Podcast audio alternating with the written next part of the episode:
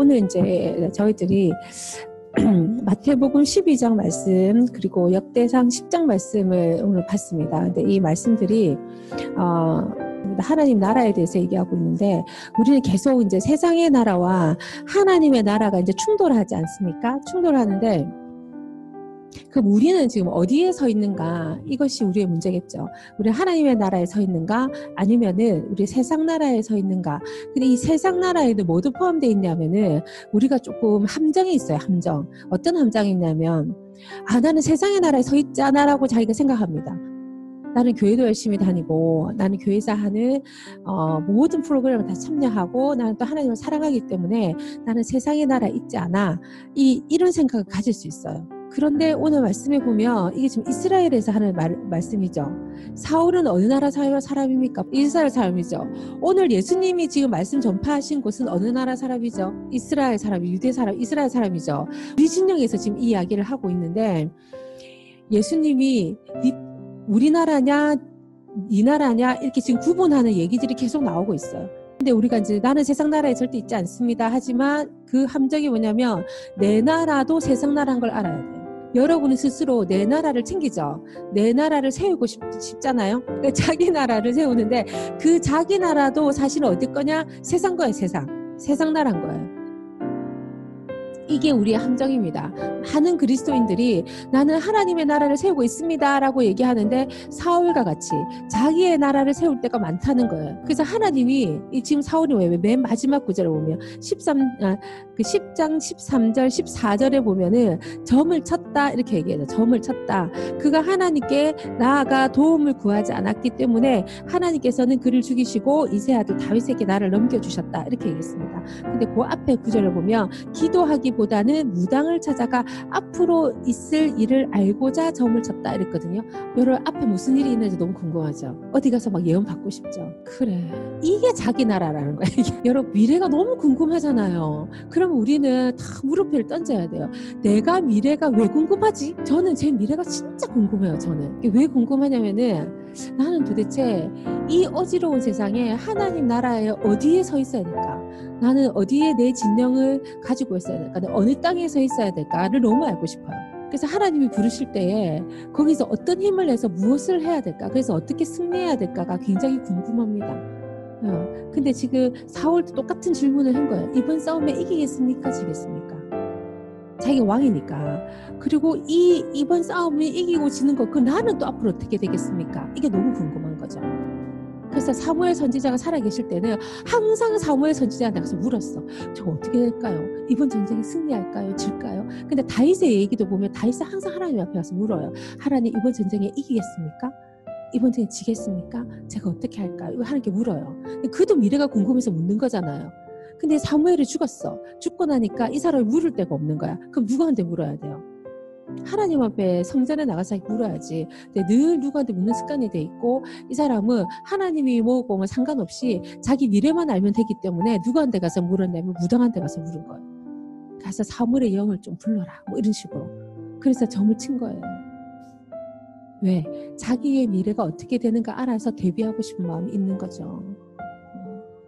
비슷한 것 같지만 다르죠. 마태복음 12장에 보면 그 얘기가 또 그대로 나옵니다. 그 얘기가. 예수님께서 어떤 사람한테 이제 기 먹고 눈먼 사람의 시력과 청력을 이렇게 탁 이렇게 회복시켜 주신 거예요. 그러니까 갑자기 막 사람들이 또 일어났습니다. 예수님이 저 귀신을 쫓았는데 같은 편인데 쫓았나? 귀신의 능력을 사용했나? 아니 하나님이 하실 수도 있는데 왜 꼭 귀신을 갖다 대지? 그래서 뭐라고 합니까? 내가 하나님의 능력으로 악한 귀신을 쫓아내는 것이라면 하나님의 나라가 확실히 여기 있다. 환한 대낮에 시퍼렇게 눈을 뜬 건장한 사내의 집에 들어가서 그 집을 어, 그 살림을 가지고 달아나려면 먼저 그 사람을 묶어야 하지 않겠느냐 이게 무슨 말이냐면 내가 누구 집에 도둑질을 하러 가는데 그 도둑 도둑하러 가는 그 집에 건장한 남자가 있다면 도둑을 해올 수 있냐 없냐는 거예요. 못 태우겠죠. 방해하겠죠. 싸우겠죠. 그럼 이 사람을 먼저 결, 이 사람부터 먼저 처리해놔야지만 이 도둑질 해올 수 있다는 거예요. 하나님이 있든 마귀가 있든 내가 이기려면 그걸 먼저 결박을 해야 된다는 거죠. 그래서 이 뒤에 보면은 이거는 싸움이다. 싸움이다. 이것은 전쟁이며 중립지대는 없다. 이렇게 하는 거예요. 내가 하나님의 편에 서 있든지 내가 마귀의 편에 서 있든지 어쨌든 싸우면 한쪽은 지어야 되는 거예요. 내가 이겨야지만 그 진영을 가져올 수 있습니다. 여러분은 날마다 날마다 여러분 안에서 이 싸움을 하고 있는 거예요. 이 두 나라가 지금 계속 싸우고 있습니다. 계속 싸우고 있는데 함정이 있다 그랬어요. 내 나라를 세우고 있으면서도 나는 하나님의 나라에 서 있다라고 생각할 수 있다는 거예요. 모든 것이 내 중심이면서. 근데 이 사람은 실제는 어느 나라에 있는 거예요? 사단은 세상의 나라에 있는 거예요. 실제로는. 사울은 항상 자기 중심입니다. 자기 중심. 하나님이 다윗을 왕으로 세우려는 것을 사울이 알았습니까? 몰랐습니까? 알았죠. 네. 그런데도 계속 누구를 죽이려고 그랬어요? 다윗을 죽이려고 했습니다. 왜? 자기의 왕권을 계속 유지하기 위해서. 그리고 그 왕권을 누구한테 넘겨주기 위해서? 자기 아들한테 넘겨주기 위해서. 이건 어느 나라 법이에요? 어느 나라 법이에요? 이거는 세상 법이잖아요. 세상에 내가 왕이면 내 아들한테 왕을 넘겨주고 또 그게 왕이면 그 아들한테 넘겨주고 이게 세상 법이죠. 음, 세상의 법입니다. 근데 하나님 나라 뭐예요? 하나님께 충성하는 자한테 그것이 넘어가는 게 하나님의 법입니다. 왜? 모두가 다 자녀이기 때문에. 특권은 없어요. 모두가 다 자녀이기 때문에 여기서 그 일을 할 만한 사람한테 그걸 넘겨주는 거예요. 그래서 사울도 그래서 뽑혔죠. 그 뭐 옛날부터 지가 아버지부터 왕이 아니었잖아. 예, 그럼 자기도 인정해야 돼요. 자기도 아 하나님이 이제는 이 이스라엘을 다윗에 넘겨주시기를 원하시는구나. 그럼 어떻게 해야 돼요? 깨끗하게 하고 깨끗하게 넘겨줘야지. 근데 이 사람은 오로지 다윗을 평생 죽이는 거에 혈안이 됐다고요. 왜? 그 사람만 죽이면 자기가 왕권을 유지할 수 있는 것 같아. 좀 어리석은 생각 아닌가요? 사람이 얼마나 많은데. 또 다윗 아니고 다른 사람도 일어날 수도 있잖아. 그럼 다 죽여? 너무나도 이제 간단한 생각이죠. 네. 왜? 자기가 그 권력을 유지하는데 눈이 멀어서 그런 거예요. 생사하복의 주인은 하나님입니다.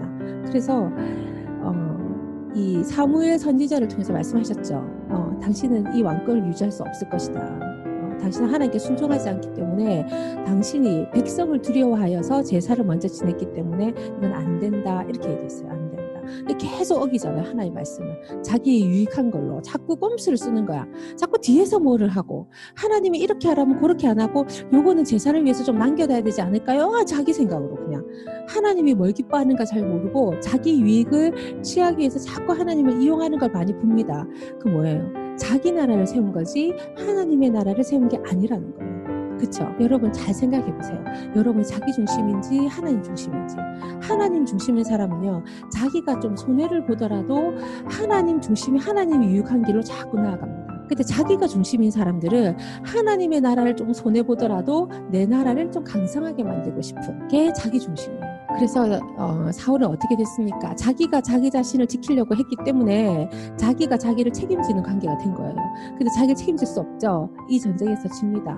그래서 그 착한 우리 요나단, 요나단과 그 형제들, 그 아버지인 사울까지 어, 한 전쟁에서 다 죽음을 맛보게 됩니다. 여러분 이렇게 죽음을 맛보게 되면 이들의 기록이 어디로 가느냐? 적의 진영에서 빛을 발해요.